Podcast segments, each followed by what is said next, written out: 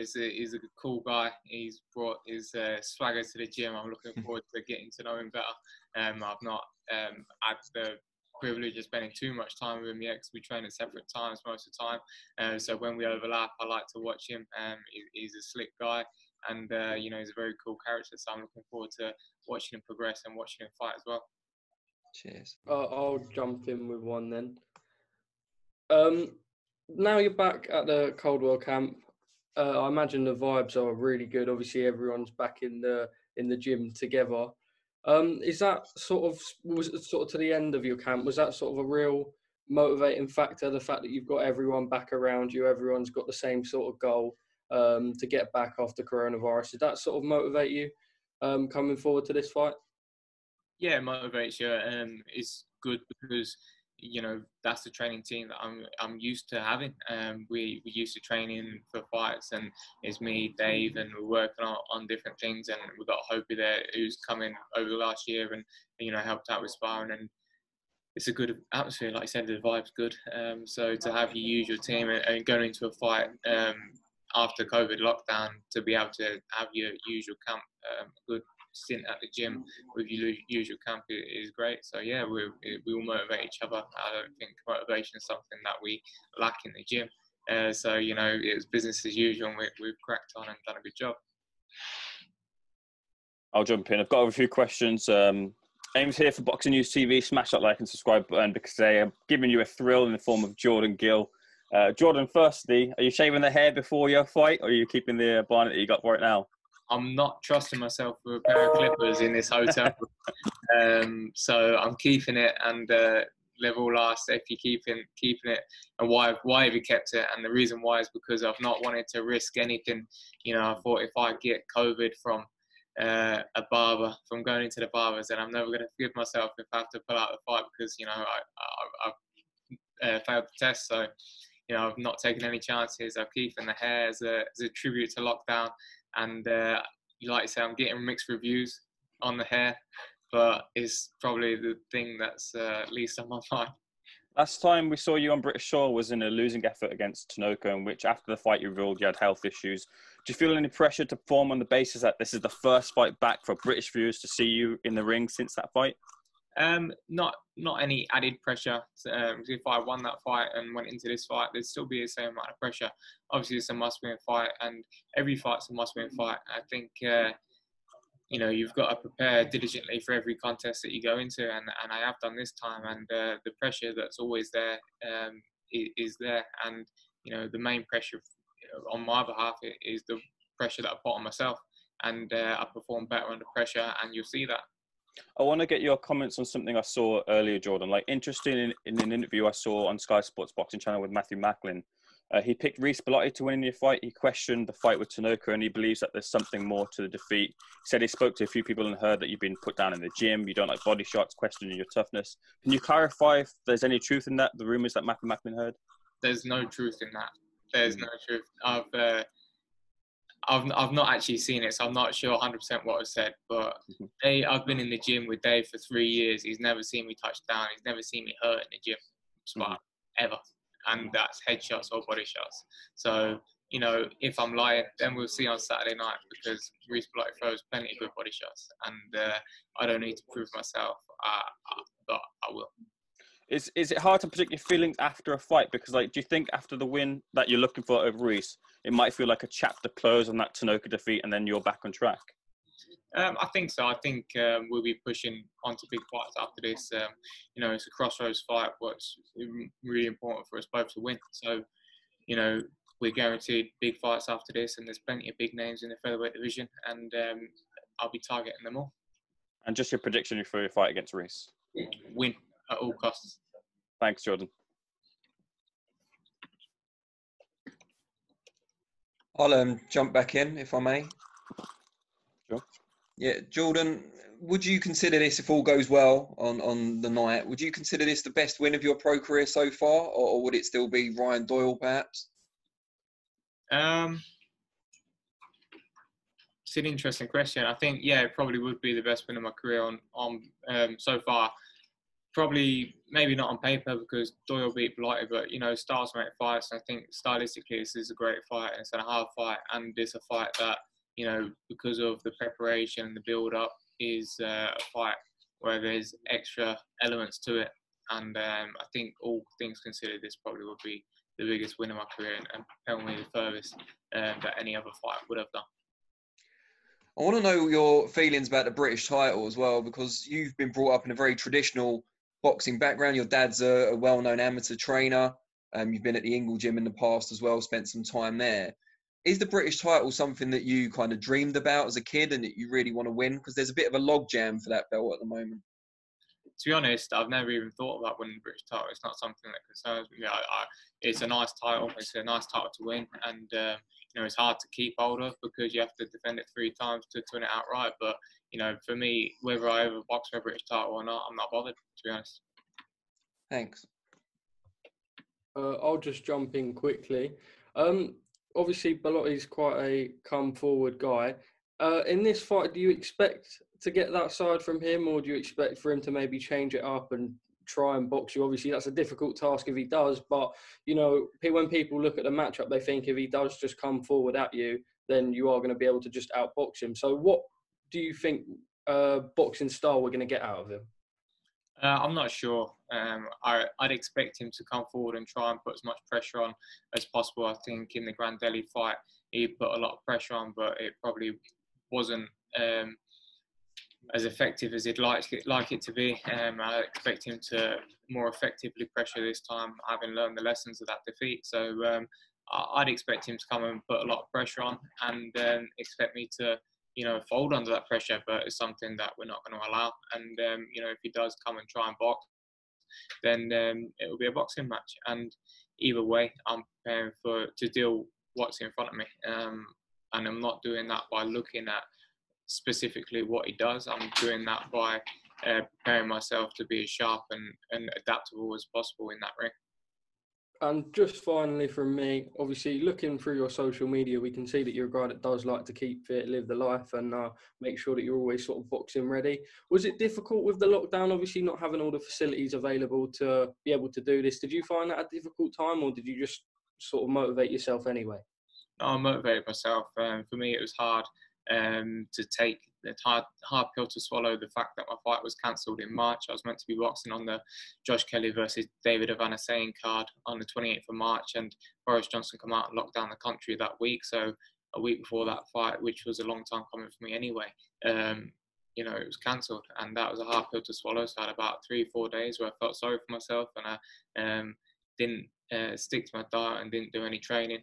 I did a bit uh, because I can't stay off it, but um, I, you know, felt sorry for myself for a couple of days and I motivated myself and got back onto it. And, um, you know, we saw the lockdown coming maybe a week before the fight was up in the air. We didn't know if it would get cancelled or not, but, you know, we knew there was a chance. And when we knew there was a chance, my coach Dave said to me, um, you know, if the country does get locked down and we have to train at home, then we can use this time to uh, close the gap on people that are ahead of us and uh, further the gap of people that are behind us and that's exactly what we did. Um, I motivated myself and made sure that I um, stocked up on the correct equipment that I needed for my training to make sure that I adapted the best best way possible. And um, Dave was on the FaceTime um, with me and my dad, who trained me as an amateur um, three times a week. We didn't miss one session. Um, same as my S&C coach, Danny Wilson of Boxing Science. We uh, was on FaceTime twice a week doing strength sessions and also doing conditioning sessions as well. So lockdown for me was a training camp. My nutritionist, Scott Robinson, was on the ball all the time. Um, you know, he provided me with um, every every little bit of support that I needed. So, you know, it couldn't have gone any better for me. Brilliant. Thank you, mate. Got time for one more if there's any, just before we get going. Yeah, uh, Jordan, if you don't mind, uh, I, I, know you're super, super focused for your fight, but I just want to pivot your mind just briefly for uh, the headline fight in the pay per view of Dillian Whyte versus Alexander Povetkin. Can I get your thoughts on that fight, please? Um, it's a great fight. Um, Povetkin's a good fighter. I like his style. He's a good counter puncher. Um, but Dillian Whyte's, you know, he's got a lot of momentum. He's um, he's a bit of an animal. Um, he's, he's a nice guy and, and somebody that probably one of my favorite heavyweights because you know he's he's he's there to fight and yeah, he'll always give it everything in, in every fight. So I'm expecting to be a big fight, uh, an exciting fight, but I'm not sure who wins. I, I'd, I'd favour Dillian Whyte just because you know he's he's very good and I like him. But it's I don't I haven't really looked at all of the cards and, and thought you know oh, I'm looking forward to this fight or that fight. I just I'm concentrating on my fight. Like I said, I'm I'm I'm super focused and you know after my fight, I hope everybody has a good fight. Um, but all I'm concerned about is uh, getting the job done on Saturday. Best of luck. Thank you. Thanks, Jordan. Thanks, guys. Cheers for your time, Jordan, mate.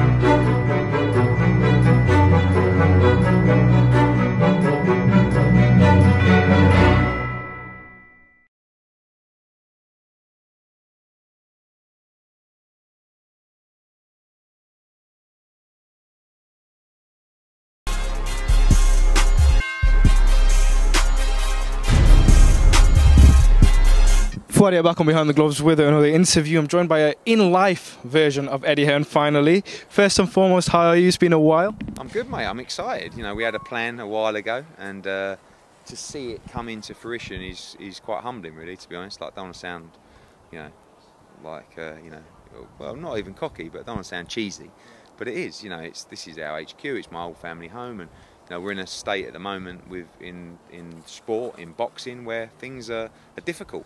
And to come back with a project like this, I'm really proud, and I hope everyone enjoys it starting Saturday night. When was the light bulb moment? When did you go, do you know what, Bonnet, I want boxing in my back garden? When did that come? Lockdown had just started, and I was sitting out here, but I can't tell you that it was like a magic moment because I've always talked about doing it. You know, we did Froch, uh, Andre Ward press comments here a few years ago.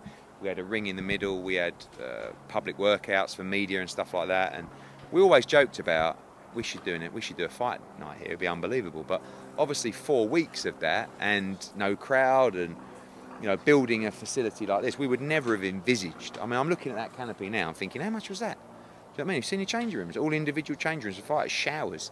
Once I get the bill, I'm going to have an absolute nightmare. But I wanted to make a statement. I wanted to show people that we're major players. That sport is a boxing is a major sport. And I don't believe you can do that in a little studio with no energy or no atmosphere. So people are excited. People are talking about fight camp. People are talking about when's the show in your garden? Is that real? You know, but that's all about hype and perception. But the quality's good as well. The fights are good, and I think it's going to deliver. You obviously are going to say all four cards are amazing as you're the promoter, but from a fan standpoint, which one are you looking forward to the most? Which one do you think delivers the most action? Well, I think you can't, you know, when you talk about Whyte Povetkin and Taylor Persoon, it's a massive night. But you know, when you look at the three uh, normal Sky Sports nights, I do feel like one is probably the strongest.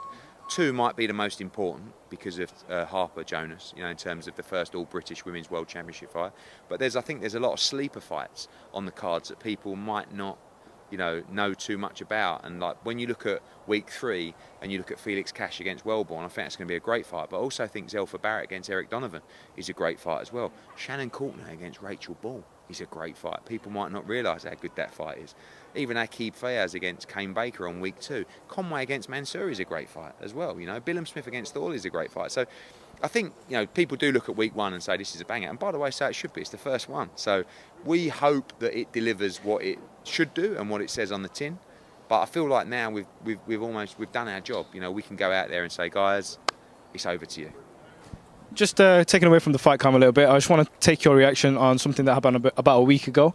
Oscar De La Hoya didn't turn down the opportunity of maybe fighting his own fighter, Canelo, in his comeback, which I thought was really strange. The first image that came to my head was you against AJ, even though you weren't a fighter yourself. But it's a bit strange. It's slightly different. Oscar weren't a bad fighter. Um, I, you got to be careful. You know, it's difficult in that position because, you know, my relationship with AJ, I'm, I've never been a fighter. Like, I can't, you know, so, but with Oscar, he was a great, and obviously, I don't know if there's part of him that it's a bit of a weird thing to say, but almost doesn't want Canelo to eclipse him you know, or his legacy. I don't know. Maybe I'm wrong, but I'm not saying that that comment was about that. But you've got to be a little bit careful because sh- probably Canelo will start thinking, mate, what what are you talking about? You know, like.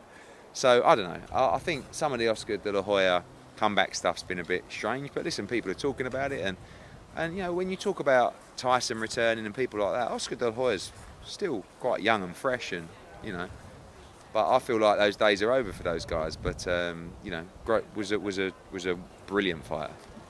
You talk about comebacks. You mentioned Mike Tyson, Roy Jones. Crazy. I don't know how lockdown has influenced that, but one thing I want to talk about that fight is that the fact that it's going to be fifty dollars Yeah. for an exhibition match, which sounds kind of weird as well. I just think the whole pay-per-view price in America is crazy. Like even sixty nine ninety nine or whatever it normally is, like it's a lot of money. It's fifty quid, it's forty five quid, whatever it is. And you know, Tyson against Roy Jones is forty pounds on pay-per-view.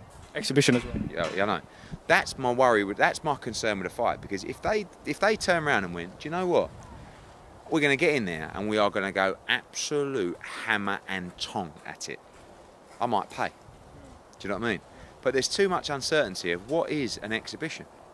They might they might do a round and then do an interview at the end of the round, and you'll be sitting at home watching it, going, "What the fuck?" Like, or you know, someone's just messing around and dancing around and stuff like that. I would rather, although it shouldn't happen, I would rather they went at it. I'd pay them. You know I mean? There's one fight on the undercard that obviously you know well of, Jake Paul. Um, I just want to ask first and foremost: Is everything between you and Jake okay? There was a little story that went about you unfollowing him or something. didn't really know because someone started messaging. Like whenever you do anything that's YouTube related, my feed just goes potty, right? So someone put out like breaking news: Eddie Hearn unfollows Jake Paul. And when I went to my Instagram, I looked at it and I wasn't following him. So I was thinking, I've, I've never clicked unfollow to Jake Paul. So maybe I was just never following him. So then I thought, shit. So I followed him. And then people go, oh my God, he's re-followed him. I'm like, bloody hell, does it really matter? So um, I just, it's another world, isn't it? You know, It- Jake, by the You way, get picked on everything you do. yeah, yeah, it's all right, mate. I've got, I'm used to it now. But Jake Paul can fight. Like he's he's not a muppet. He, he's he may be one of the best out there in, in that world. Um, I don't know the guy he's fighting. I think he's an ex Robinson. ex uh, NBA. Yeah. So um, listen, it is what it is. It's going to do well. You know, listen, we've been offered it at Sky. What, the Nate Robinson? No, the the whole night. You know, they're going to be pay, they're going to be pay per viewing it around the world. So it's difficult because it's probably going to be a bit naff, but probably a lot of people want to watch it. Finally, just one more question. We are back as of with no crowds. Premier League potentially coming back in October. They're going to do some pilot testing. What What do you know about boxing coming back to full arenas? What sort of the um, the time length that we're looking at? Well, conversations are ongoing with the government. Mean, we're, we're lucky enough to be approved as a test event for the World Snooker. It's about 350 people starting this week in Sheffield. And it's just constantly trying to take baby steps, you know, 1,000, 2,000, etc., etc. So, you know, then we get to a point where can we get a full O2 in December for AJ? We hope so, but a lot depends on the numbers, where we go from here, is there going to be a spike? But right now we can just focus on what we do know, which is for the next four weeks, this is the home of boxing. Would AJ fight here? He would, yeah. Yeah, he was here recently. I mean, he used to train on this lawn, you know. But of course, we want to bring people back and we want to drive revenue into the show. But if he has to fight behind closed doors, he will. Eddie, appreciate time as always. Good. to- Hey Fight fans, it's Michelle Joy Phelps. If you haven't already subscribed to my YouTube channel, make sure you go ahead and do so by clicking this icon right here and hit the bell button so you can get notified every time we upload a new video. And we also have a free app available on iTunes and Google Play, so make sure you go and download that. Bye, Fight fans.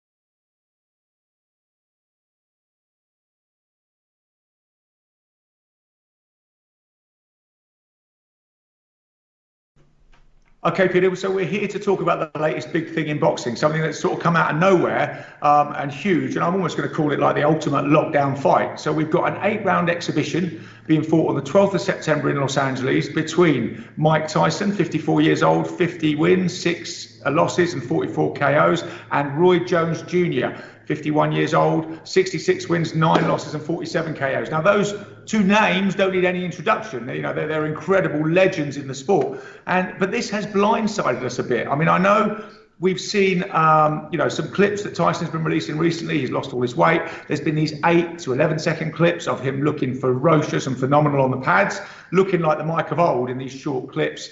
Uh, and then we were talking obviously about Evander Holyfield, Shannon Briggs was mentioned, UFC fighters were mentioned, but nothing actually came to fruition. Although it looked like the Holyfield fight was going to happen, it just fell through and, and kind of evaporated. Which, to be honest, a lot of these older guys fighting has happened. I remember Nigel Benn a while ago. We got all excited when he was going to fight Chris Eubank again. Then it was going to be Sakio Bika. The date and the venue was set, and it kind of went away. Um, and now, obviously, we've got Tyson back. And then all of a sudden, you thought this is just a, a tease, if you like. And then all of a sudden, Roy Jones pops up, the date is set, the venue is set, and here we go. But there are a lot of questions to ask about this. You know, a lot of questions to answer about what they're actually going to do, if they're actually going to do it, and how are we're going to interpret it, and what does it mean for boxing, and why is it just taken over the internet? I mean, the first thing we need to look at is the genesis of this fight. I think a lot of people still think of Jones as the middleweight, light heavyweight of old, and I think, what is he going in with the heavyweight destroyer Tyson?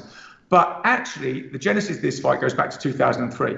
2003, interestingly enough, was the last year that Mike Tyson won a competitive fight. He just lost to Lennox Lewis in 2002. In 2003, he fought Clifford Etienne and he won that fight, uh, KO 1. Um, Jones at the same time made the jump from light heavyweight to heavyweight, totally bypassing cruiserweight, and he fought John Ruiz for the WBA heavyweight title and gave Ruiz a bit of a boxing lesson. Used his skills and his speed, you know, that legendary to, to outsmart Ruiz and to win that title, to annex that title, being only the second man in history after Bob Fitzsimmons in 1890 to jump from the middleweight or to win the middleweight title and also to win the heavyweight title. So at that point, Jones was flying as high as he ever could go, really, um, or ever was going to go. And there was time, there was talk then that he would have a defence against uh, Mike Tyson or Lennox Lewis. Now, Jones said openly didn't want to fight Lennox Lewis. I mean, Jones is 5'10 and a half, you know, and Lewis was uh, 6'5, 6'6. And, and Jones saw that as an untenable fight. Ruiz was a short heavyweight that he thought he could outspeed and outskill. Tyson, on the other hand, was interesting for Jones because Tyson is 5'10, a smaller heavyweight. So that fight was talked about. Um, and actually, the bookies had Jones installed at that time as a two to one favourite in 2003 um, against Tyson. So that you know just shows how high he was flying. Now, obviously Tyson went on. That, that fight never happened. Jones decided to move down to light heavyweight, fought Antonio Tarver, um, and that fight was, you know, Jones won on points, but people were not happy with the outcome. So he fought Tarver again, and he got knocked out. And then, in a way, we would say that was the Jones decline, you know. But he was still fighting uh, as as as recently as 2018. And to be fair to Jones, he's won 12 of his last 13 fights but not against really top-notch opposition. Um, Tyson, on the other hand, you know, went on the next year to fight Danny Williams and lose to Danny Williams in 2004, and then he fought Kevin McBride in 2005. Looked terrible and lost again. So he lost three of his last four, and in 2005 he walked away from the sport um, and hasn't fought again. So now we're coming into this incarnation, 17 years after he last won a fight. It's only 18 months since Jones won a fight. And this just seems to have blindsided us. You know, where did it come from? And they're going to fight an exhibition in uh, on the 12th of September in Los Angeles. And this is really where the, the question marks start for me. What sort of exhibition is it? I mean, you know, uh, California state athletic rules say that an exhibition has to be fought with head guards and 16 ounce gloves. But they seem to have bypassed this a little bit. And there's, they're, Mike was initially saying they were going to have head guards. Now they're saying they're not going to have head guards and have 12 ounce gloves. It's an eight round exhibition um, and it's not going to be scored. And everybody just keeps asking the question, who's going to win this fight? Who's going to win this fight? Well, you've got no judges. So the only way that somebody can win an exhibition is if it's a KO or if it's a, you know, or if it's a TKO. Now, the director of the California State Athletic Commission says he does not expect them to go out and hurt themselves, hurt each other. Um, you know, it should be an exhibition, an exhibition of boxing skills. He's also said if there's a cut, the fight is immediately, the exhibition is immediately going to be stopped. So you'd think there's a bit of a lower standard of intervention than in a, in, in, in a general fight. Um, but you know, this exhibition thing is fascinating, really. People don't understand today what an exhibition is. I think that's why everybody's got so excited about it and saying the fight, the fight, the fight. It's an exhibition. Fighters would very, very often box exhibitions because between challenging fights, their fans would want to see them. Nowadays, if you want to see any fighter, you just go to YouTube, or you know, the, the access to the fighters is so extensive. You know, you don't want to see them necessarily sparring or doing an exhibition. But in those days, you know, in Ali's time, particularly, Ali would box many exhibitions because his fans wanted to see him move around the ring, use some skills. There is actually footage of Tyson doing an exhibition in 1987 with James Quick Tillis. Now, Tyson had beaten Tillis in 86 um, uh, and, and stopped him in 86. In 87, Tyson had just beaten Tyrell Biggs. He was 32 and 0, so really at the top of his game. And there was a show in Chicago, and as an added attraction on the undercard, he boxed a four-round exhibition with Tyrell Biggs. It was controlled. It was good to watch. You could see Mike's movement, speed of hand, you know, footwork, everything else. But they were both wearing head guards, and it was a bit like kind of glorified sparring.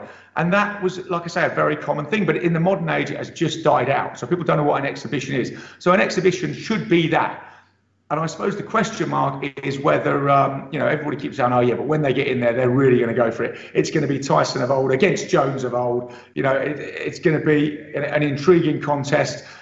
I'm not so sure about that. These guys are professionals. They know exactly what they're doing. I hope they do go out and show their skills, you know, and I hope they're not really trying to knock, knock each other out. If they do try and do that, conventional wisdom is going to say to you that these guys are pretty much the same size. As I said earlier, Jones 5'10 and a half, you know, seen as a smaller man, but actually slightly taller than Tyson. Tyson at 5'10, but obviously a lot thicker set, or has been throughout his life. But Jones has been campaigning for the last few years at cruiserweight. So the difference in weight will probably be negligible. Um, but Jones was always trademark speed. Tyson also had that phenomenal speed, and they both had skills. But it was really Jones' speed was made him absolutely outstanding. Um, the speed has declined, and that's when he started to get tagged.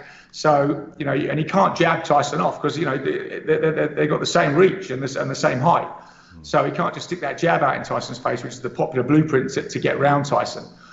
Um, having said that, the other the flaw of Tyson is that when he was fighting, you know, 20 years ago, people saw him as a three-round fighter. He'd get you out of there in three rounds, or he'd lose. So you've just got to get out of those first three rounds. So, you know, that's probably, I'm sure, what Jones is going to be because obviously having only stopped boxing in 2018, he's going to be much, you know, much, you have much more endurance in that ring, be able to throw the punches and combinations for longer in the eight rounds. Tyson's going to be dangerous in the first three rounds. So that would be the conventional thinking on it. The, the bookies are taking odds on this, and the bookies are making Tyson quite a big favourite, which again, the question hasn't been answered. That's kind of the strange thing about this fight. You know, I mean, when Mike signed for this fight, he, he broadcast it from his house, signing the paper, and he was smoking a reefer. You know, which I know he looks great and he's got the abs back, but that makes me think you're not taking this 100% serious. Um, you know, which makes me think maybe they have got a gentleman's agreement. They're going to go out and spar and look good and show their skills. Um, but the thing is, they've got such um, a pull on this. You know, when Mike first got um, got into shape, and started picking out these little videos and was like, what the hell's going on here? Is Mike Tyson back? Um, you know, I think he did say, listen, I'm, I'm, a fighter. That's what I do. I want to fight. I will fight anyone for a million dollars. If anybody pays me a million dollars, I'll fight. Now, what Mike did then was massively underestimate his value because these clicks have been going crazy on these training videos.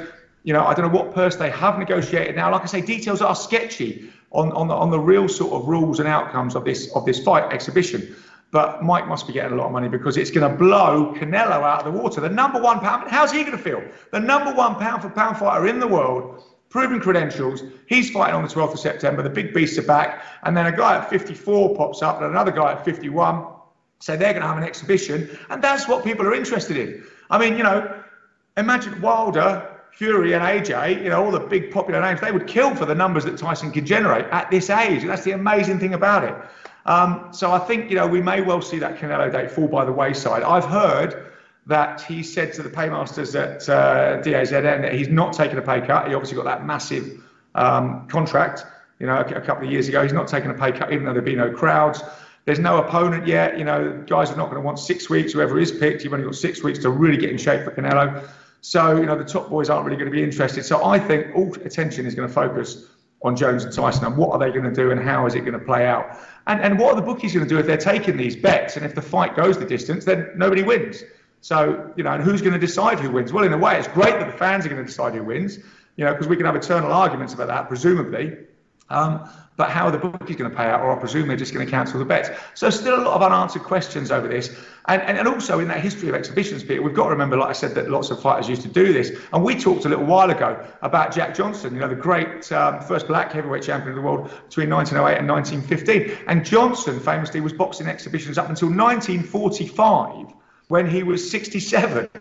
You know, he boxed uh, last, just a few months before his death, he boxed against Joe Jeannette, uh, three one minute round exhibition fight to raise uh, fund, raise uh, funds for, for war bonds for, for the US in 1945. So, you know, a long history of exhibitions, a great thing for fighters to do. The idea is that it's not a full on fight where you're going to take damage, you're going to take punishment. There's something to showcase your skills, uh, give something to your fans, you know, entertain them, keep your name out there. And, and I hope that's what it's going to be, to be honest. I hope that's what this will be. I'd love to, I'm going to watch it. You know, I'd love to see a few flashes of the old Tyson in the footwork and the sidestepping and they get it inside. I'd love to see a few flashes of the Roy Jones if he can still pull that big right, long right hand lead and then snap back, you know, and of course that left hook from Captain Hook. I mean, you know, I'd love to see it. I'm excited about it. And I think I think it's great for the game.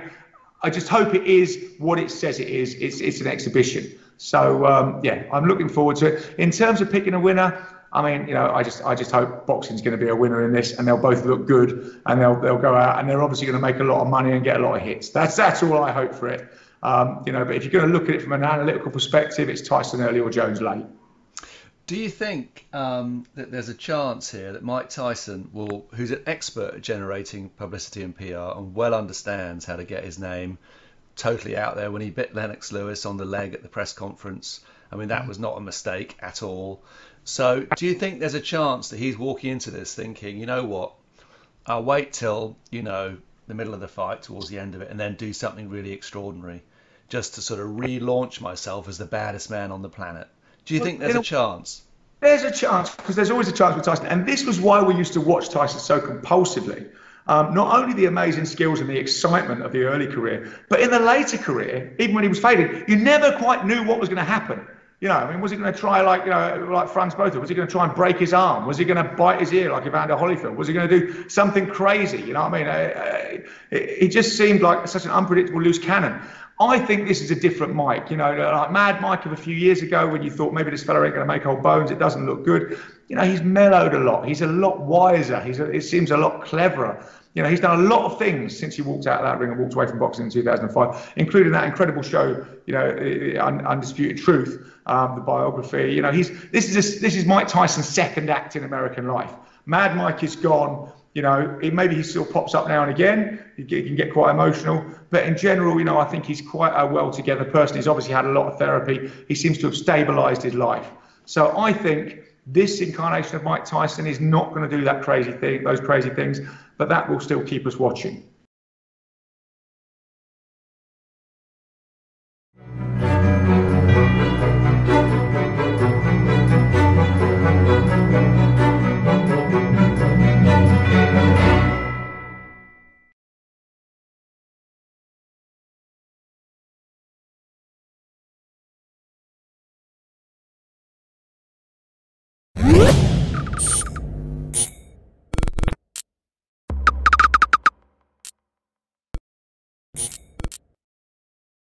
This is Rob Tubber for Boxing Social in association with Betfred. Delighted as always to be joined by Eddie Hearn. We're down at Fight Camp here in lovely sunny Essex. Eddie, how are you? I'm good. I suppose it looks a bit different to when you were here last time. I was joking earlier that, you know, I think last time we just had a little poxy ring in the middle and everyone was probably thinking, this is a bit naff. And I think, I hope that when you turned up today, you went, wow, like I did a few days ago. And I think like the fighters are now. And, you know, for the next four weeks, this is the home of boxing. Certainly is a different feel from obviously when we came down a couple of weeks ago. Ring is a little bit bigger. It seems like there's been more work that's been done. Um, how big of a challenge has this been just this week?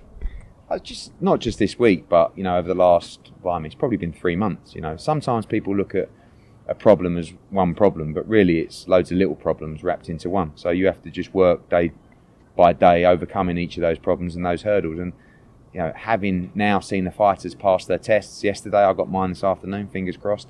Um, we're there. You know, we're nearly there. We know the weather's going to be good for this one, at least.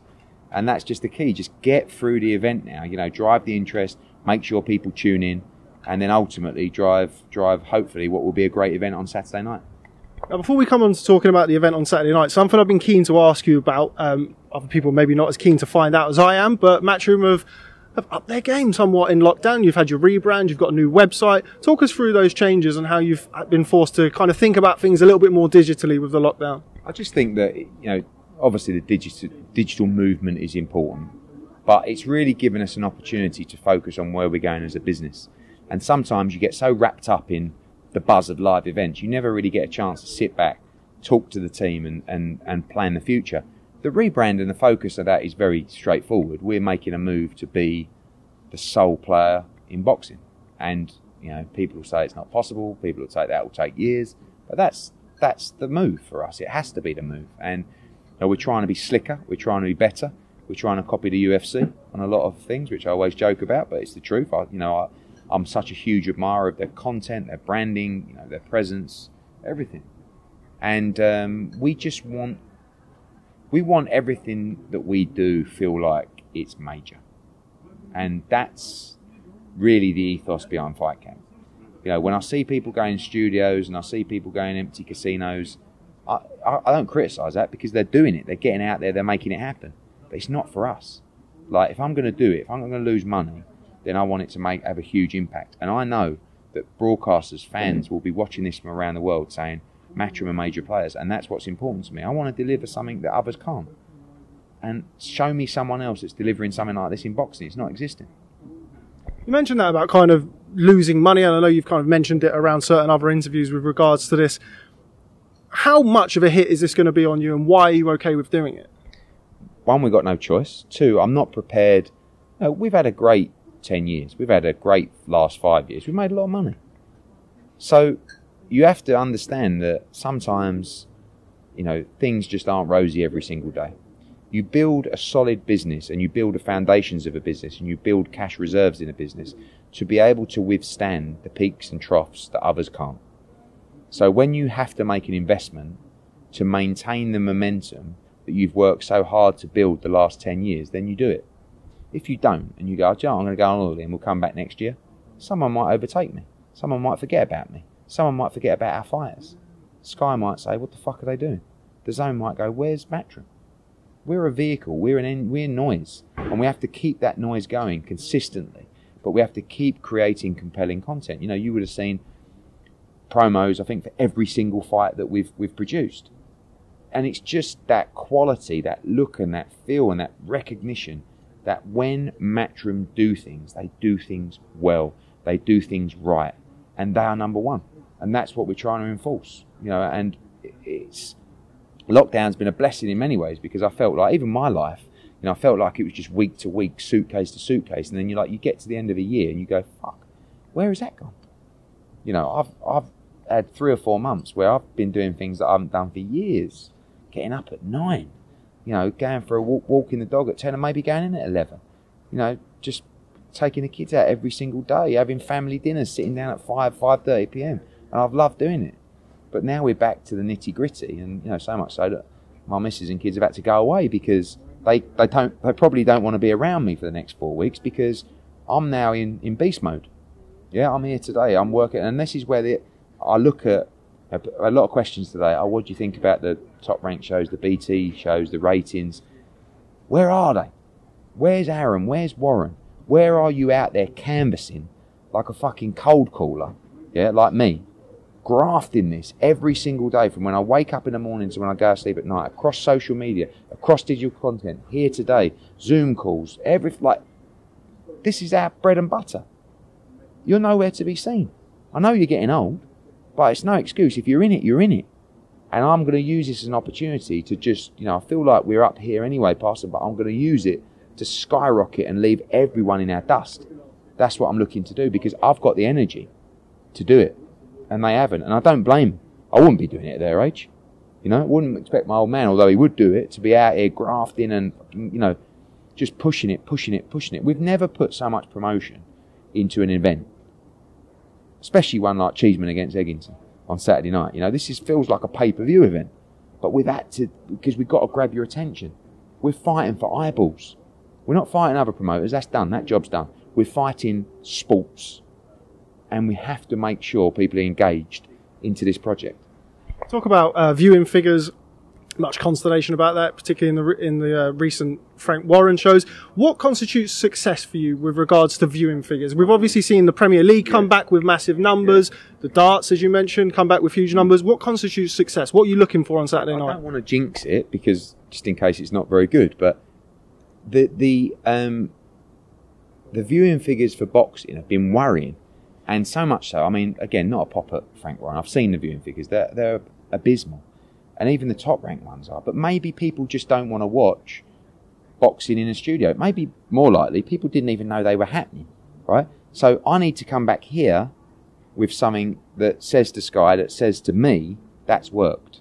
Now, what is that range? I mean, for a Ted Cheeseman, like if you if we had this card in a normal fight night, we would peak at 100,000, right? Something like that. I'm looking for 200,000 plus, you know, and, and that would be a big achievement for a card like this. But I've put a lot of work in. I'd be devastated if it didn't. And if it does only 100 or less, we might have a problem. You know what I mean? But I don't believe so because I know every time I walk out for a coffee or for a bite to eat or to a supermarket, people are coming to me going, When's that thing in your garden? That's mental. When's fight camp starting? That's called building a brand. That's called building interest. That's called driving energy and narrative into what you do. And I hope it's worked. And we'll find out on Sunday morning at about 10 a.m. when the figures come in. You expect to see Mike Coppinger tweeting the, the BARB figures with such vigour as he's done with the others? others? already come on to me going, Oh, have you seen these numbers? Have you seen these numbers? Uh, I'm going to be reporting your numbers. And I thought, Shit. And I was like, Mike, if they're good, can you report them? If they're not, can you not? So he's a bit brutal on that. But I guess that's the, uh, in, a, in a way, it's their job. But they're so surprising, the numbers, that I think they've shocked people. Um, but they don't know it's happening. Do you know what I mean? Like, I don't believe, like, even Warren shows, I'm not saying they're dreadful in the current environment. No one knows they're on. And that's a major problem. Now, we've spoken about the fights on this card in a previous interview. We are limited for time today, so I'm going to move on to, to other business. Showtime Sports announced their schedule coming back. Eight world title fights, nine world champions. I know you would have seen it. What do you make of their schedule? Um, yeah, I had a little back and forward with old with old Stevie Baby. Um, I think again, like fair play to them. If you're to ask me honestly what I think about it, outside of the two pay per view events, tell me a fight you're looking forward to. Actually, no, because Nonito Donaire and thingy's not too bad. But let's go through the others. David Benavidez against Roamer Angulo. No, awful fight. Uh, Chris Colbert, who I like Chris Colbert, but he's headlining an event against someone I never heard of. Stephen Fulton against Angelo Leo. Sorry. Uh, and I think, Lipinets Abdu Kakarov. right, easy for you to say. But Probably didn't say that right. Forgive me if I didn't. I will say one thing. Um, the, the Gervonta Davis, Leo Santa Cruz, and the Charlo events, strong night, strong events. Pay per view for Charlo, oh dear, watch the numbers. Gervonta Davis is a star. Gervonta Davis against Leo Santa Cruz, in my opinion, is a pay per view event. And I think they've done a wonderful job. Listen, we're all guilty sometimes of, what do we say in England, polishing a turd. Where you have, you know, something and you, you dust it up to make it look great. What they did was really clever. You know, they said, this is our schedule. And everyone come back and went, wow. But when you dissected it, I think old Coppinger got a bit of stick because he said, actually, what are you, what am I supposed to look forward to there again? But the two pay-per-view events are, are great nights. Uh, Charlo, even the Charlo night, it's not pay-per-view, but it's a really great night. I mean, Charlo Derevyanchenko is a good fight, and then you've got Charlo Rosario unification fight. So fair play to fair play to Stevie Baby. You know, we're not best buddies, and sometimes I want to just grab his cheeks and give him a little kiss. But it's going to be a while till I can do that again. But you know, We did interviews about a year ago, 18 months ago, where you basically said that Showtime wouldn't be around in boxing in 12, 18 months. Are you surprised? twelve to eighteen months, a year ago. Okay, give me another six months. 12 months. Yeah, give me another six months. I don't, I, there's no cast iron guarantee. Listen, we might not be around in boxing in six months' time. Boxing might not be around in six months' time. Fox might be out of boxing in six months' time.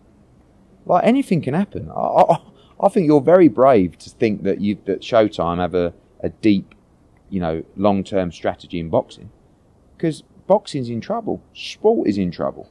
Content is in trouble.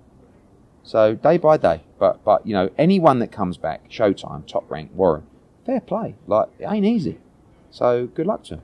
What's the latest on Canelo Alvarez? Obviously, we're waiting on an announcement from him. I'm told by Golden Boy that we're that's coming very, very, very soon. What's the latest?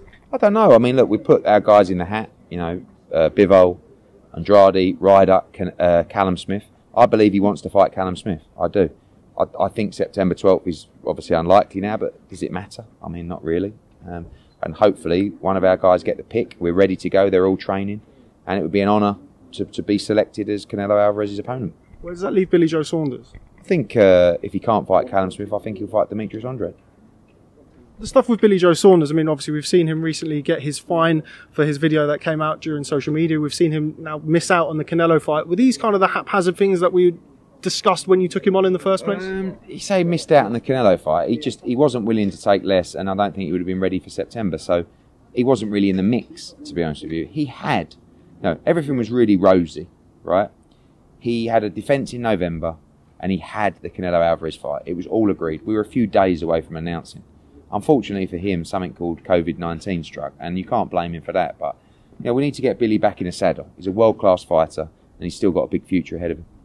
Ryan Garcia versus Luke Campbell. Spoke to Shane McGuigan this morning. Uh, Despite what came out from the WBC, I understand that a deal is still yet to be done. How far along are you, with that? Yeah, certainly no deal done. I saw that from the WBC. This is the problem. Like Shane calls me and goes, "What? What's this?" I go, "Mate, there's nothing. Like, we made an offer to Golden Boy. They've asked for more money.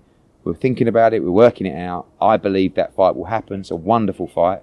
Um, so in negotiations, and you know, I, th- I think you're likely to see that very soon. Where's that leave Devin Haney? I heard you talking about Yuriorkis Gamboa. Yeah, he's, he's in a mix. I think he's a good name. You know, I think it's a decent fight up at lightweight, um, and he'll want the winner of Campbell against Garcia if that happens. Gamboa coming off a loss, not in the WBC top 15. I spoke to Mauricio. He said he'd be willing to give Devin Haney a voluntary, but if he's not part of the top 15 in the WBC, how does that fight become a possibility? You request uh, him to go in the top 15, and the WBC would have to review that. I think his performance against Gervonta Davis was decent enough to say he's a world class fighter.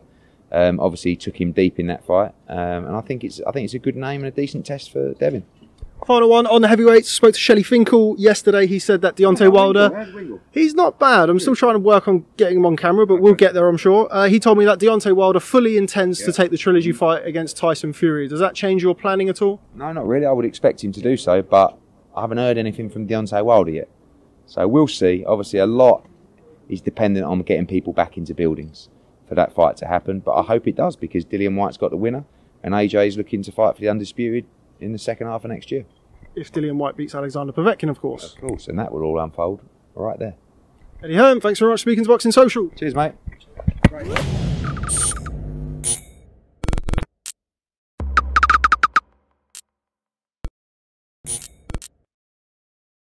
This is now the home of boxing for the foreseeable future. Cannot wait.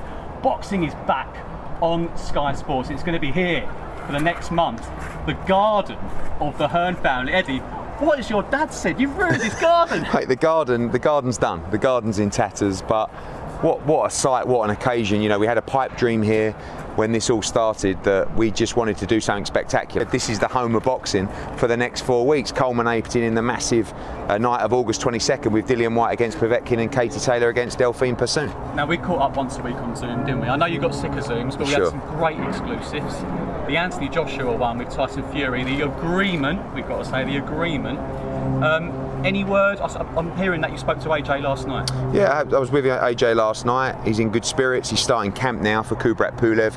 Obviously, bumped into Tyson Fury on the streets of Marbella recently. You broke that exclusive, which got me in all sorts of trouble. You know, your wording was very interesting there. But there is an agreement between the two of them and, and the parties to take those fights next year, two of them in 2021. So we're in a good place. But of course, as the world has shown us in 2020, anything can happen. And right now, the focus for AJ is on Kubrat Pulev. The focus for Anthony jo- uh, for Tyson Fury is Deontay Wilder again. Um, AJ's fight date looking like early December. We're going to be planning that and announcing that, and hopefully, as we start move towards bringing crowds back to events, we're lucky enough to do a test event for the World Snooker. Um, it's going to be starting this week, and then of course, as we move into October, we hope we can bring fans back into the venues. But for now, this is the new norm.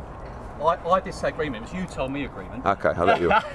um, what did, do you know what they said to each other, Tyson Fury and AJ? I didn't. I think it was a, probably a bit awkward, to be honest with you, because although people thought it was staged, it definitely wasn't.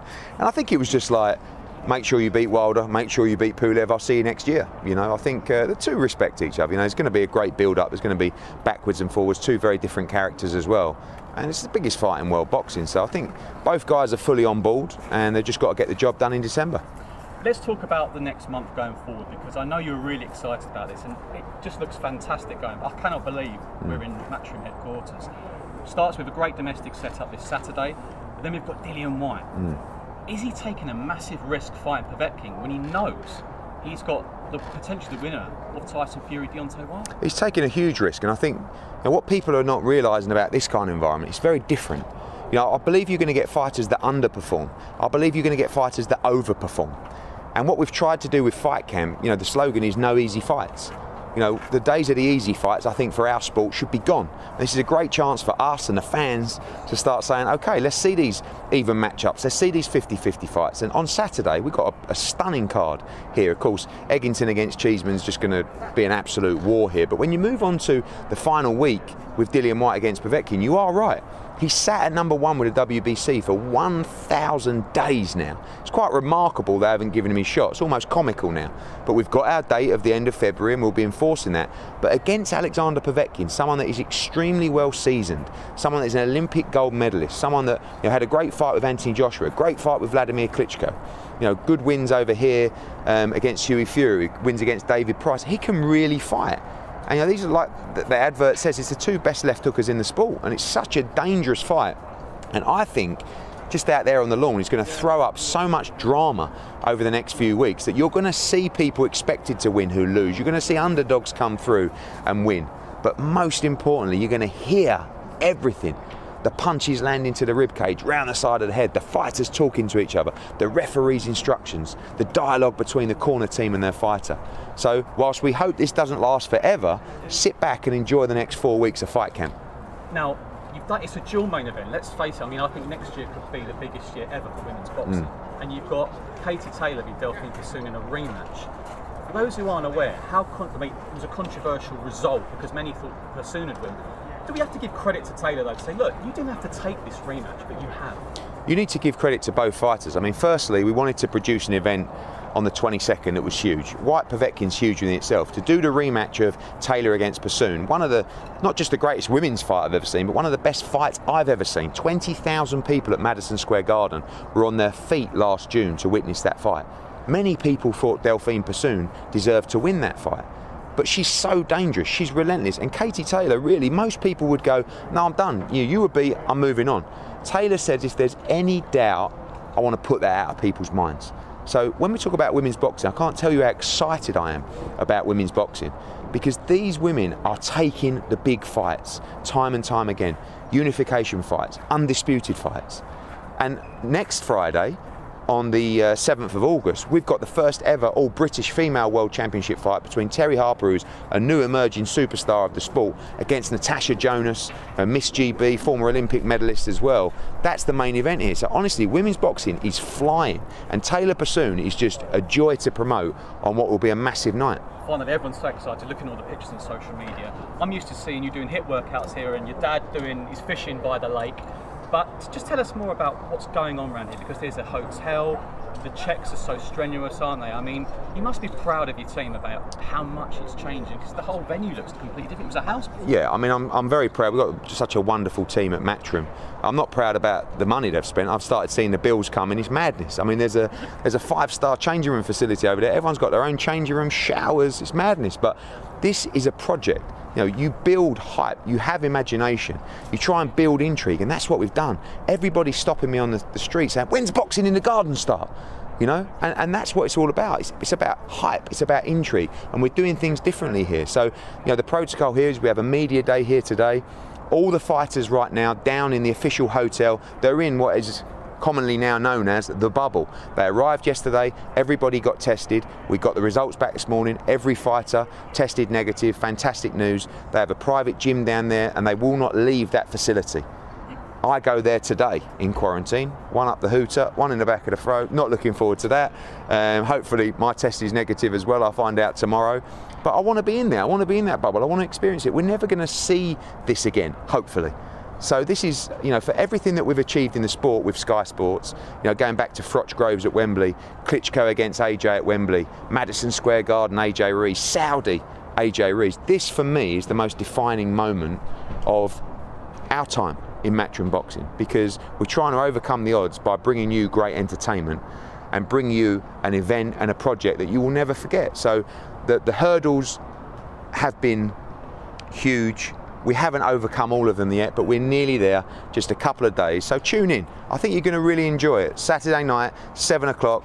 We're right across what Sky Sports Action, main event, mix. Is there anywhere you can't watch Fight Camp? Whatever you're doing, get the barbecue started, pizza, couple of beers, and enjoy the fact that big time boxing is back. Enough burgers through, through lockdown? I'm going to be eating plenty of burgers, don't worry Still, about that. yeah. Well, no, it's not 80,000 at Wembley this time, but we genuinely cannot wait because for now, this is the home of boxing and it's all live on Sky Sports. We cannot wait.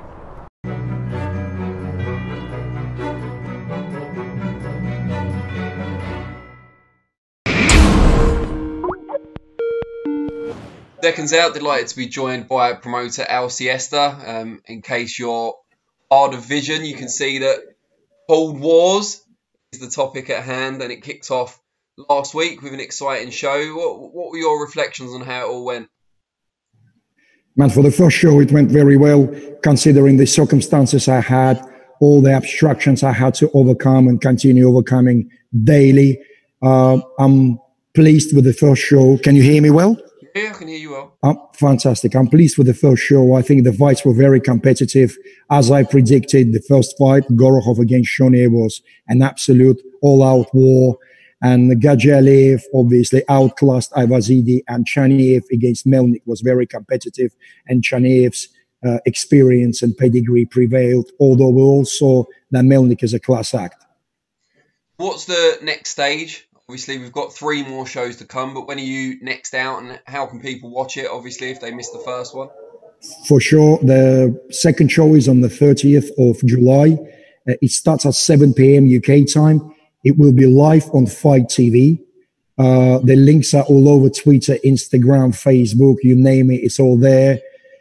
And the card is very good. It's uh, with all Russian main event, but very, very high quality. I'm saying an equivalent of Joe Cordina fighting Luke Campbell. If it's in English kind of terms, it's two, I think it's number one and number two Russian lightweight. Sorry. Everything is great. And we've got the first fight is Vladimir Mishev against Oscar Amador. I never seen Amador in better shape like he is now. He's every day in there in the part of there's a little gym set up there he looked really trimmed, Danny, really nice and tanned, completely ready. You can see he's been he's been in training. So he fancies his chances. Mishev is 9 0, young prospect, 20 years old or 21. So that will be very competitive eight rounder that will kick off uh, the show. And then Andrei Sirotkin against Karpet, another 10 rounder, very evenly matched. He's a Ukrainian against Russian. And there's an all entire Russian main event. Fantastic fight. Aikshek Nazarian against Georgi Chelaksayev. So they, they got very strong positive records, couple of losses each. I think uh, Chelaksayev only got one loss out of 19 fights. Uh, both can, can punch, so it's brilliant. Fantastic technically, really nice to watch. So I'm inviting everyone, every boxing connoisseur or real boxing fan, not nationalistic one, but real one. I suggest you this card. The card will, will be fantastic. 30th of July, 7 p.m. UK time. after that, the British invasion commences with show three, I believe. Completely. Show three, we've got Lucas Ballingall fighting Arslan Magomedov. We've got Konrad, Konrad Stemkowski fighting against Chechen guy, um, Ramzan Baisarov. And show four, we've got Arseniy Byfeld in the main event fighting Ismail Aliyev from Ingushetia. Fantastic fight. Really, really good fight. Real fireworks. And we've got Kamil Sokolowski Polish beloved heavyweight from is a banana skin for every heavyweight in any I mean in any country is fighting Jan Kasabutsky who's an absolute monster with 13 fights 13 wins and 12 KOs so and and there's an additional fights on the undercard really really good ones you know so yeah we've got we've got also apart from Kamil apart from uh Konrad Stepkowski and Lucas Ballingall we've got main event with Kingsley Egbunike from London, our Nigerian descent British guy, very, very strong black fighter fighting Sergei Shegashev, the hooligan who beat the amateurs, Daniyar Yeleussinov. That will be main event as well. Guys, it's a fantastic show. Great international bonanza. I highly invite everyone to watch this. You will really enjoy it. I, I, I promise you. Seems like you're giving a platform to some of these kind of low key, unsung British guys, the likes of Kingsley Egbunike and Lucas Ballingall, particularly. Absolutely. That's what I'm trying to do, Dan. You know what it's like because not everyone is privileged to fight on BT Sports and Sky. So I'm here for you guys, for mid-layer guys who still have dreams and aspirations. Let's see if we can do it. Let's see if we're ready to, to participate in 50-50s. And you know what it's like. You don't take risks. You don't gain anything in life. No risk, no champagne, there's a saying. Yeah. Mm. So let's go, guys. Never heard that one before. I've heard no risk, no reward, but yeah, I'll take no risk, no champagne, as long as the champagne's yeah. after the fights, obviously. Yeah, yeah, of course, yeah. But the Sokolovsky fight's really interesting because you've got a knockout kind of monster against someone who hardly ever gets stopped. In fact, someone who's known for upsetting some prospective top heavyweights. So that's a, a really interesting one. That's what I'm really hoping that Kamil going to do the business. Really, I really want upsets on my card. I mean, it's all predictability. Of course, people going to say Siesta is a matchmaker. He knows the margins. He knows the 60 40s and 50 55 45. But I think Kamil Sokolowski can upset anyone at any time. This is how strong the guy is. And I am trying really to talk into that. Uh, speaking to them on a daily basis, saying, guys, this is your chance. Kasabutski is top 50. You're beating him, You're in a different pay rate completely. Can you give us an idea, without giving too much away, but can you give us an idea of how the first show performed in terms of kind of views or buyers or anything like that? I mean, the views were very, very good. I mean, I can tell you, I had 15,000 illegal streams. I can tell you that. Wow. So we, we, we're cracking down on that. And uh, I spoke to Match TV, to all the broadcasters who's bought it. So they, they implementing special system, uh, which I can't, I can't announce because otherwise I will sell the trick. I will sell the trap. So that will protect that it didn't do badly actually i was it's, it's around the numbers i was anticipating for the first show considering that the lead time was very very short and we never knew if we're coming or going until the last minute so i expect it's to pick up and with the last two cards or even with this card finish quite strongly. You know what i mean? So all good man. All good. I'm enjoying myself. I'm not thinking about money at the moment. I'm thinking about giving great content and enjoyment to boxing fans across the world. And build cs the boxing brand Kold Wars, and all the guys who participate in, in my events, you know. There was obviously a package discount for people who subscribe to all four shows rather than just one at a time. Now yeah. one show's already in the past. Will there be a similar offer for people who just want to get the three shows?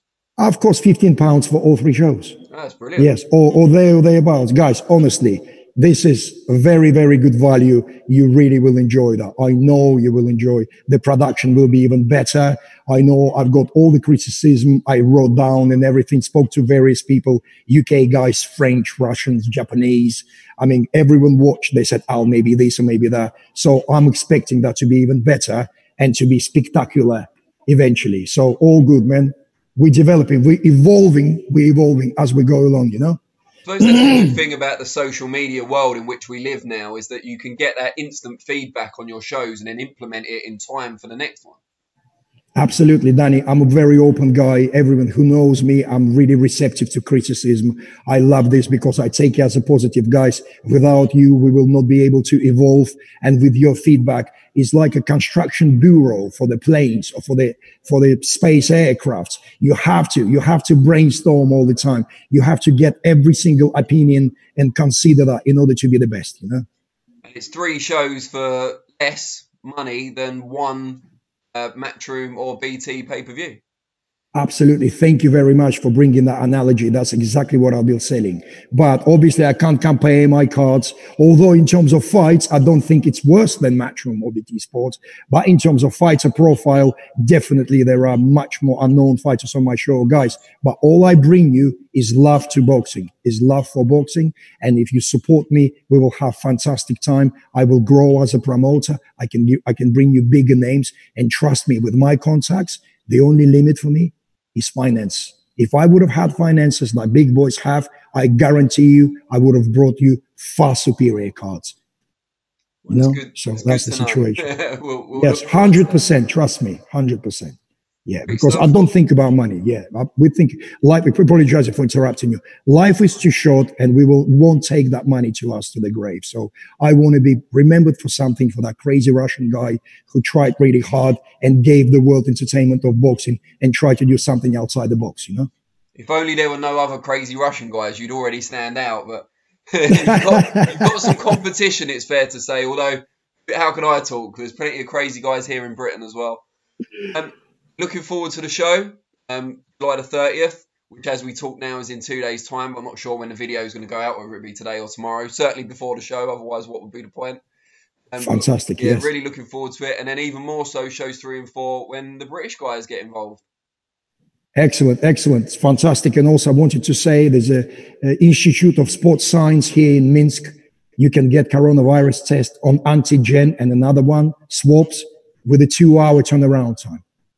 Great stuff. I, I, I love this. I just booked everyone today. We're going there in two hours. People going to get swapped and blood taken from the finger, and that's it. In two hours, everyone will have the results. It's brilliant. I must admit, logistically, the organization wise, the calmness and warmth from people in Minsk, the food, women, guys, fantastic. I'm telling you, this place is incredible. Very clean, very neat, very friendly, and very organized. Now I know why everyone wants to sanction this country because this country is a bit of an etalon. I don't know if you know that word. It's a good example of how you need to be living, really, in my opinion. Not not to get political. Belarus, I, I love I love Belarus. You know, Belarus wonderful. tourist board will be very gra- grateful, I'm sure. Yeah, trust me, beautiful. Great stuff. All right, well, look forward to watching the show, and um, I'm sure we'll catch up with you again after that one takes place before the third one. Danny, thank you for your time as usual, man. Very kind of you, and um, thank you for your support. God bless you. Seconds out, big up. Thank Yeah, you. mate. Bye bye.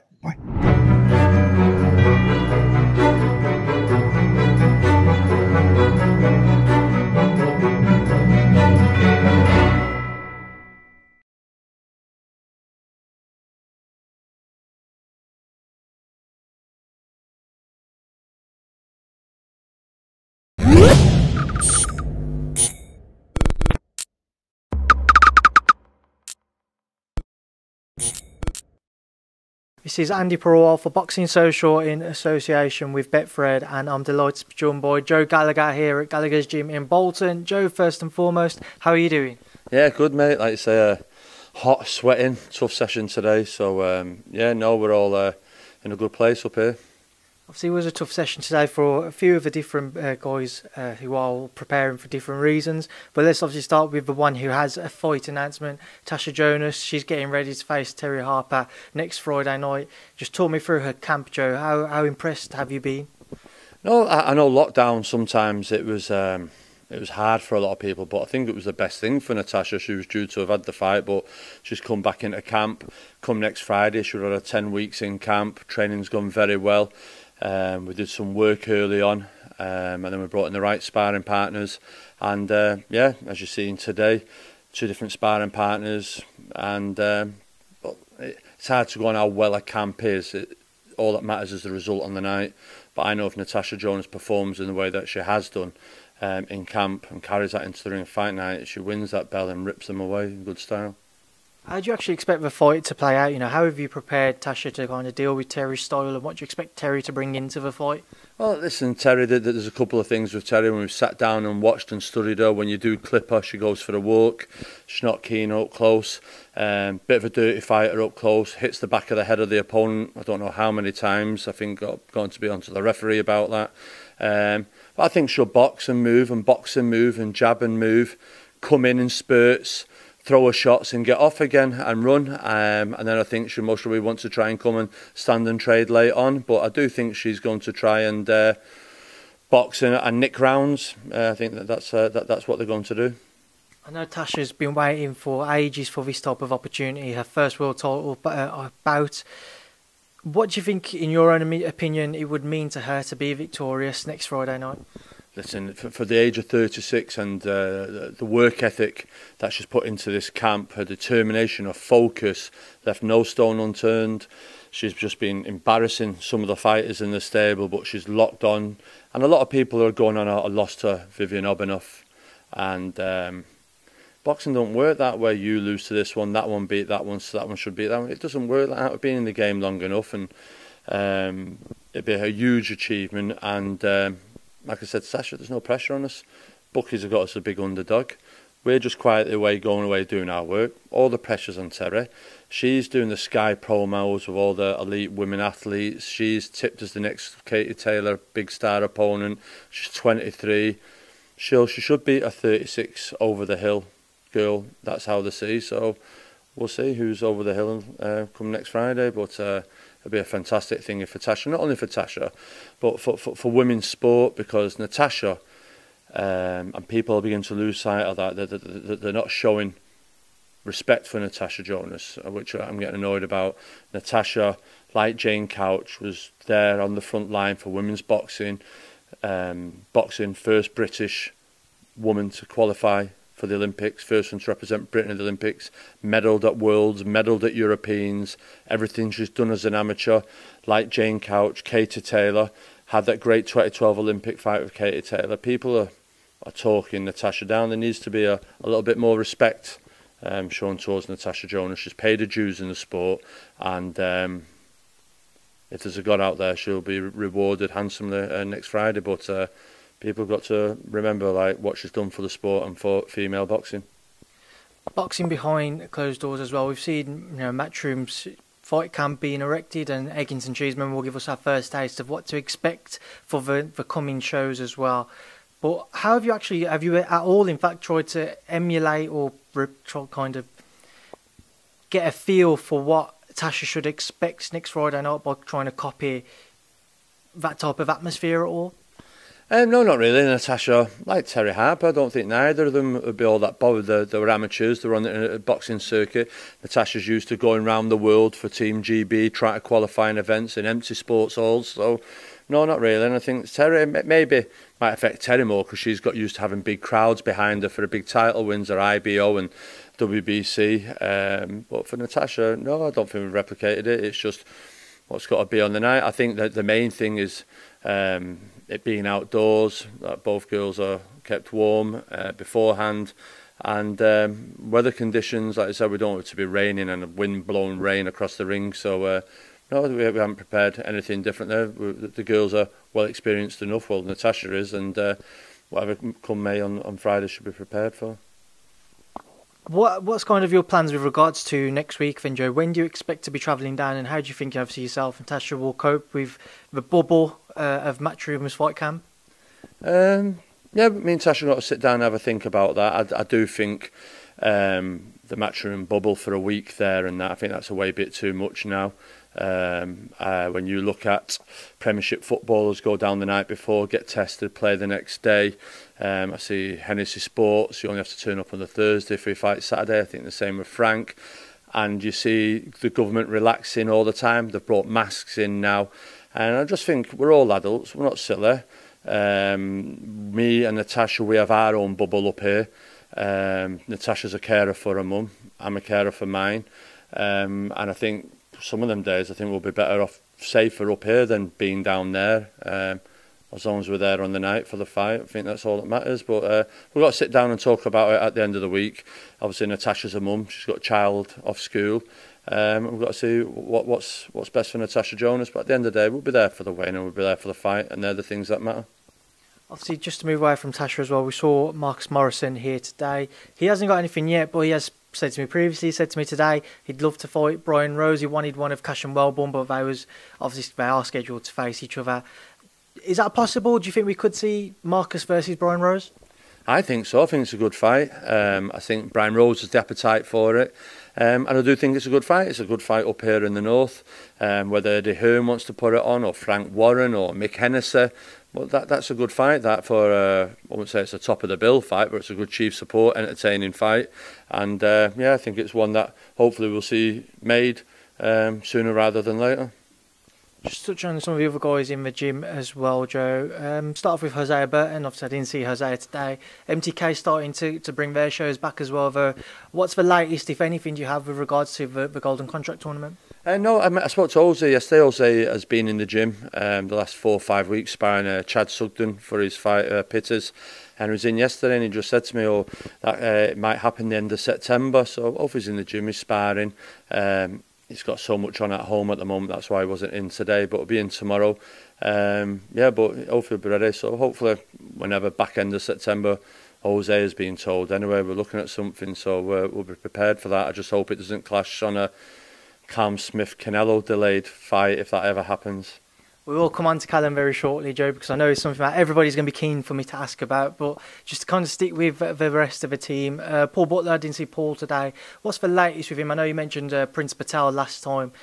Anything going on? Um, no, listen, Paul. Paul's in the gym, in and out of the gym. He's just in, ticking over. Um, but like you said, we were we mentioned the Prince Patel. Um, there's there's an appetite for it from what we're seeing on social media and that. But like I said, we've just got to wait with this lockdown and opponents. There's not that many in this country that I can fight, and I just thought Patel was a, a good fight for Paul Butler to tick boxes, and um, yeah, like I say, we're all trying to move forward, but one hand tied behind our back at the moment, aren't we? And uh, I'm hearing now Matchroom might do a show in September, a um, bit of a test live event with a bit of a crowd there. So if that goes well and Frank Warren and Mick Hennessy start getting crowds in, then maybe we can start looking then at putting Paul out in October time. Callum Johnson as well, another man who I never saw today. I know that last time I came up, he was he was kind of waiting for hotels to open back up so he could come up and get into camp any news or an update on Callum and where kind of his coming months or the rest of his career will kind of play out now? Uh, listen, Callum Johnson's been in training since January the 1st. He was due to fight for the European title in March, then put back to April Newcastle, then put to Dillian Whyte May, then there's a lockdown, then was about approach fighting in the garden, but would he take a pay, pay cut? And Callum said no, so Callum's in the gym, he's training like a lunatic. You can all follow him on social media and so it is. But he'll be back up here very soon, um, training, um, because hopefully he'll uh, be part of uh, Callum Smith's team if we get this fight with uh, Canelo. We'll come on to Callum now because obviously he's been mentioned a couple of times there. Um, from what I've seen, from what I've kind of been told, he seems to be the front runner, Callum, to get the Canelo fight. It's just a matter of you know, very small margins with regards to finances, uh, in around a million pounds difference for what Callum would like as a purse. Can you just update us on the entire situation, Joe? Where does everything lie between Canelo and Callum Smith? I think you, you find out more when you log on to Twitter in the morning when you wake up. Um, from the reports, when you look at ESPN in Mexico and their press, there's something like there's a, there's a there's a, a million dollars difference somewhere along the lines, and then you see Canelo having issues with the zone lawyers or uh, having issues with Oscar De La Hoya. We don't know what's going on back there. All we know is Cam Smith's put his name in the frame. He's taken less money. Um, and uh, we want that fight. Um, I know whether Reynoso in an interview was turned around and says, we want to fight Callum Smith. That's the kid we've picked. I've been told the DAZN want Callum Smith. There's no going back. That's the kid they want to make. So, however they come around to give Callum the money, whether it does be between Golden Boy, the DAZN, Eddie Hearn, Matchroom, that's the figures. They've just got to get the figures out and the fight will be made. I think the likelihood of being September the 12th now, going up against a, a Roy Jones, Mike Tyson, I think would be very hard.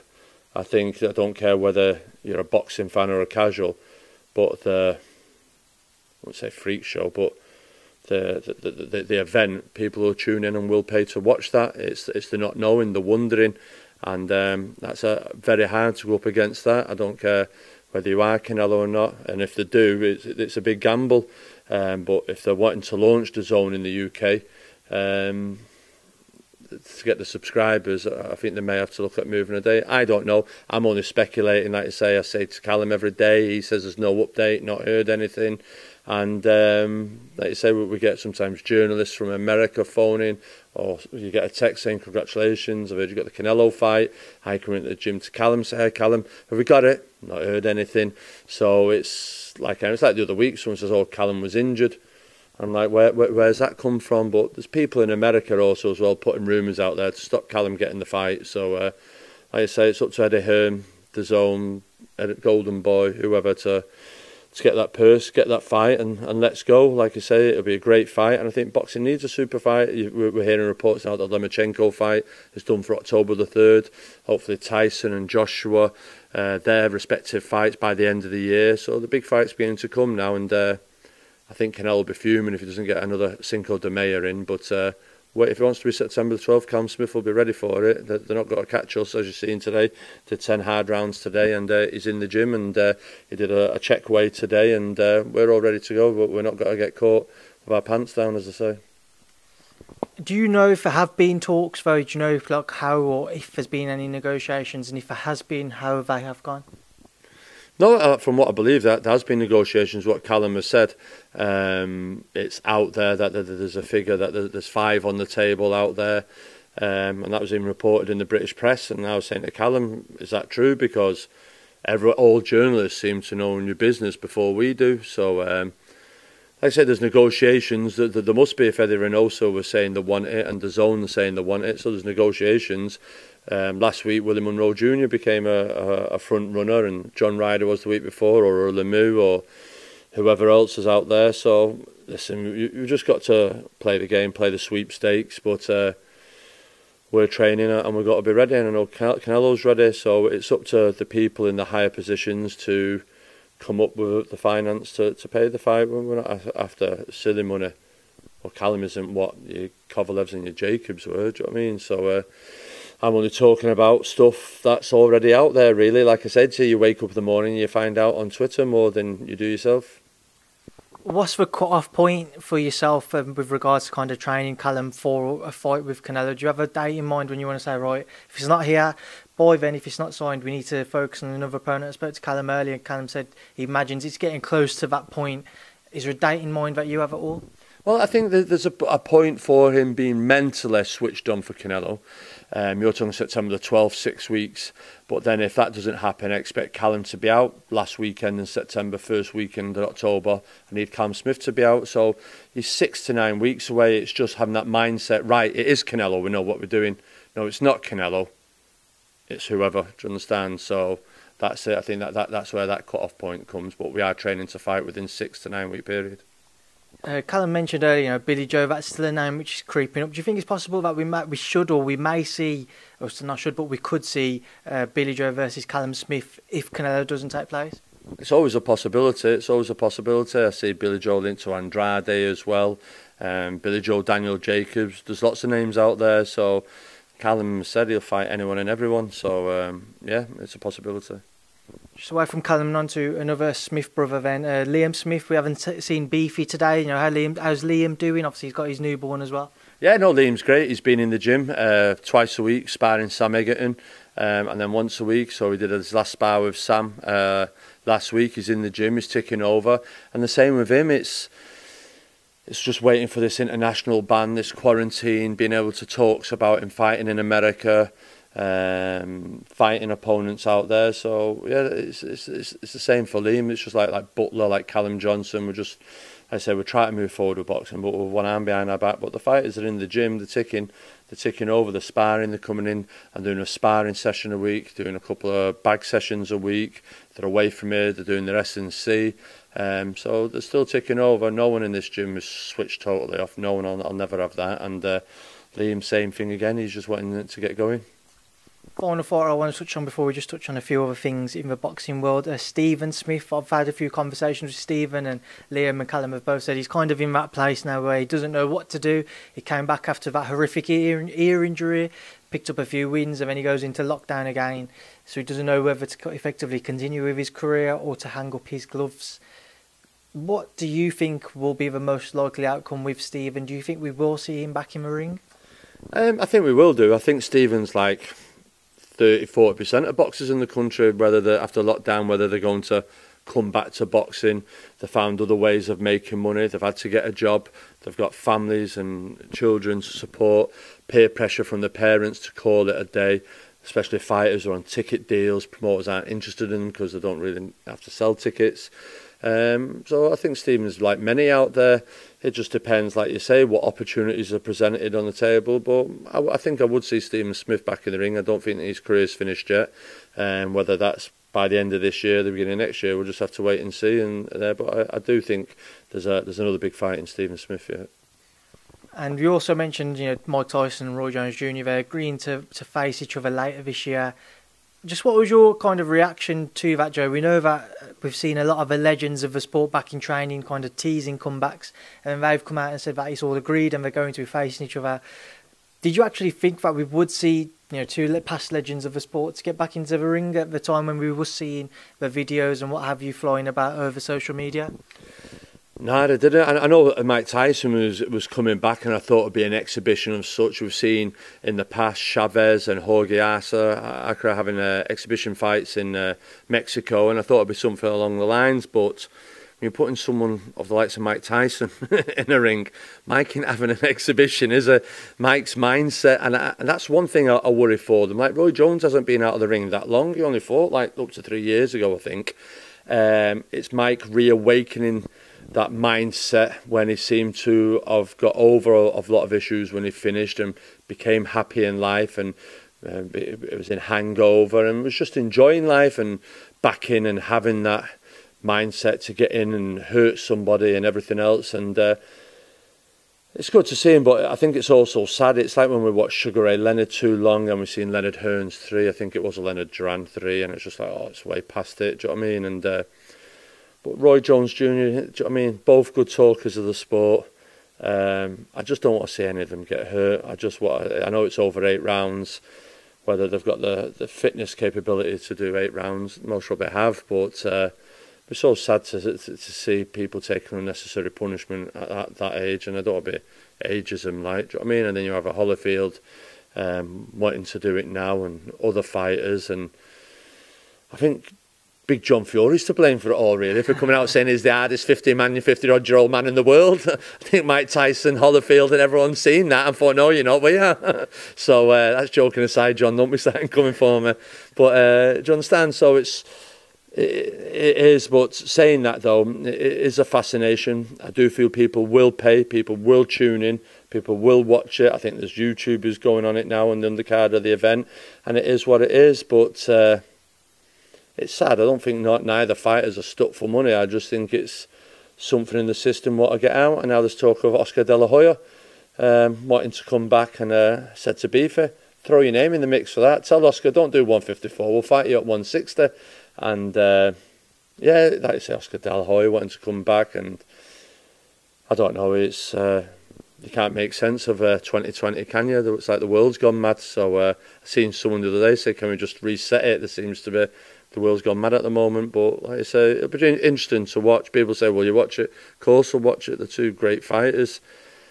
It'll be. I just don't want to see them get hurt or um, go out, and it'll be remembered that way. We all remember Mike tearing it apart age 21 coming through and Roy Jones and uh, if both fighters could have retired way back then before they got beat um, they would have been right up there as pound for pound greats just away from that, and I just want to come on to PBC. PBC announced their cards for the coming months ahead uh, just a matter of a couple of weeks ago.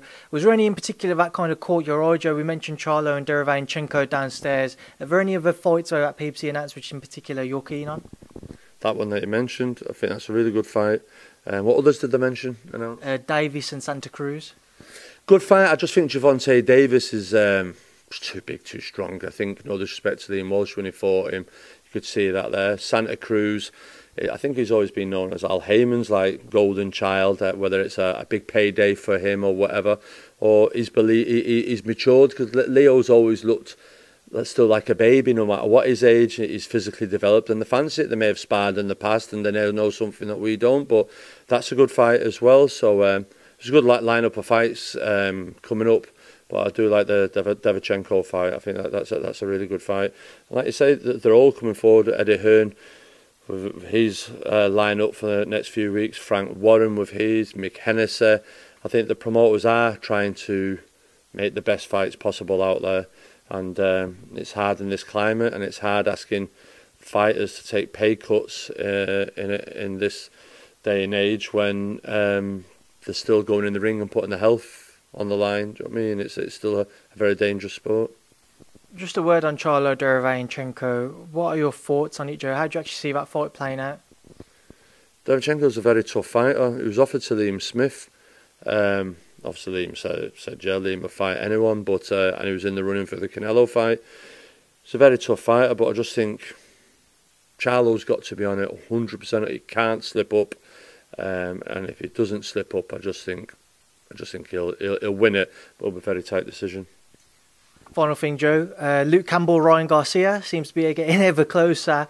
Just your thoughts on that one, Joe. If it does get completely confirmed and we have the fight date, what have you announced? Just what? How do you think that fight will play out? I think it's a very good fight. I think Luke Campbell's acquitted himself well in the two fights with Jorge Linares, Lomachenko, um, Garcia, like they are when they're coming through from that part of the world. Very bullish, very full of confidence, has speed, has a nasty, a bit like a Naseem Hamed. He's got that nasty streak to him, nasty snap to him, and uh, I think if he hurts Luke, he won't let him off. He'll throw everything at him in a Kawasaki way, fast hands. But Luke's experience of being in with Linares and Lomachenko and the game plan, knowing that he can perform at that level, and I think he can acquit himself really well. He just can't get tagged If he gets tagged, I think Garcia will be all over him. But I do think Luke Campbell can cause him a lot of problems in this fight. It's a, it's a real good pick and fight. Final, final thing, Joe. I promise you this. Um, saw Anthony Crolla earlier, and I was watching him. He was just every now and then he maybe just throw a jab himself. He'd look in the mirror, maybe like you know do a little feint, just just kind of looking like he's got a little bit of a gleam in his eye. Have you ever looked at him when he is helping you out and thinking, what's going through his mind? He's in here like two, three times a week helping us out, and I think it, them little things he gets excited about when he's watching the sparring or it's getting a fight with Tasha, so the whole gym's excited. But he'll be there one minute and he'll be helping the pads. The next minute he's over there doing chin ups or he'll be over there doing dips. He'll just jump down in the ring and do 30 press ups and Anthony's always been in the gym. He's always fit. He always looks after himself. But he knows himself. He, he, he never fight again. He knows that he won't fight again. But he likes being around the gym. There's nothing stopping him punching bags, doing chin dips. Um, but he knows himself. He'll never fight again. He just likes to keep fit. It's in him, isn't it? So he has them giddy moments. But I'm telling you now, he, he knows that there's no comeback. So I don't have to worry about that. In fact, I know I've said this is your final question, and it's be the third time I'm going to say it now, but I forgot to ask you. Eggington Cheeseman, obviously, we've seen Liam doing some sparring with Sam Eggington ahead of that bout on Saturday night. Just what are your thoughts on it, Joe? How do you expect the bout between Sam Eggington and Ted Cheeseman to play out? Well, if Sam Eggington's been doing what he's been doing up here sparring and taking on board the advice Liam has been giving him and what John Pegg's been telling him, I've been hugely impressed with Sam Eggington. Um, I know people say he's been in the wars, had a lot of hard fights, a lot of miles on the clock for a young fighter. But if he turns up like he has been here, I expect him to beat Ted Cheeseman. Saying that though, Ted Cheeseman, he's got a point to prove. Obviously, he's coming back. It's a good crossroads fight for him. He's got good movement. Ted Cheeseman can punch, and um, you think to yourself, well, has Cheeseman got to catch Sam Eggington on the way in and hurt him? Or is Sam Eggington going to grind him down like he did with Frankie Gavin and Paulie Malignaggi? Do you understand? And you've got to look at them performances and they like make you sit up and take heed. Like Sam's more than just what people think he is. To beat someone as skilled as Frankie Gavin and Paulie Malignaggi, maybe they weren't the best versions of themselves. It's still a good result. He still went in there, still kept focus. And I think when Sam Eggington is focused and on it, as he has been when we've seen him up here, I think it's a nightmare for anyone, but I think it's a, it's a really good fight. Um, and Sam Eggington has to win well to get the decision. Joe, we will finally leave that there now. I promise I haven't got any more final questions. It's been a pleasure to catch up with you. Obviously, best of luck next week, and I'll speak to you soon. Once again, thank you for your time, and thank you, Speeds Boxing Social. Cheers, no problem, Andy. Thanks for uh, coming up and seeing us all today.